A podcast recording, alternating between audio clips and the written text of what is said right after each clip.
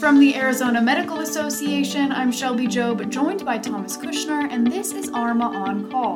Today is Friday, April 14th, 2023, and here's what happened in medicine this week. We previously covered the growth in popularity of xylazine in illicit drug manufacturing, and this week we received an important update.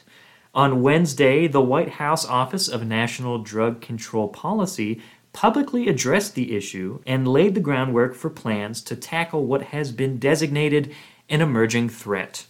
Xylazine is a commonly used horse tranquilizer, but public health experts have seen an increased rise in the drug being used as an additive in illicit drugs like fentanyl. By the end of 2022, xylazine has been linked to a 1,000% increase in overdose deaths in southern states. Because of its important use in veterinary care, banning the drug isn't necessarily a simple task, so the Biden administration will formally notify Congress about the public health threat and will be tasked with rolling out a crisis plan within the next 90 days. Registration is officially open for ARMA's 2023 annual meeting. Join your peers in the physician community on Friday, April 21st and Saturday, April 22nd at the University of Arizona College of Medicine Phoenix and the Phoenix Biomedical Campus. We know that as a physician, you're more than a leader. You're a healer, a hero, and above all else, you're human. That's why ARMA's annual meeting is more than a professional event. It's an outlet. Join your community for two days of unwinding, learning, and growing. Head to azmed.org to register today. More than 2.5 million Americans were diagnosed with an STI in 2021.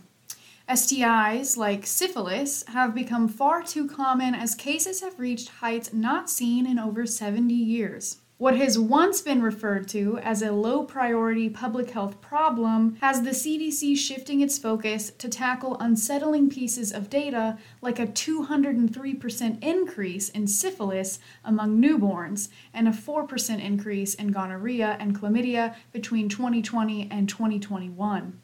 The increase in these case numbers have been attributed to a lack of testing during the pandemic's onset. So, moving forward, the CDC plans to pursue new avenues to communicate the importance of testing and safe practices. The Arizona Department of Health Services will receive a projected $69.8 million over five years to evaluate local exposure to environmental hazards.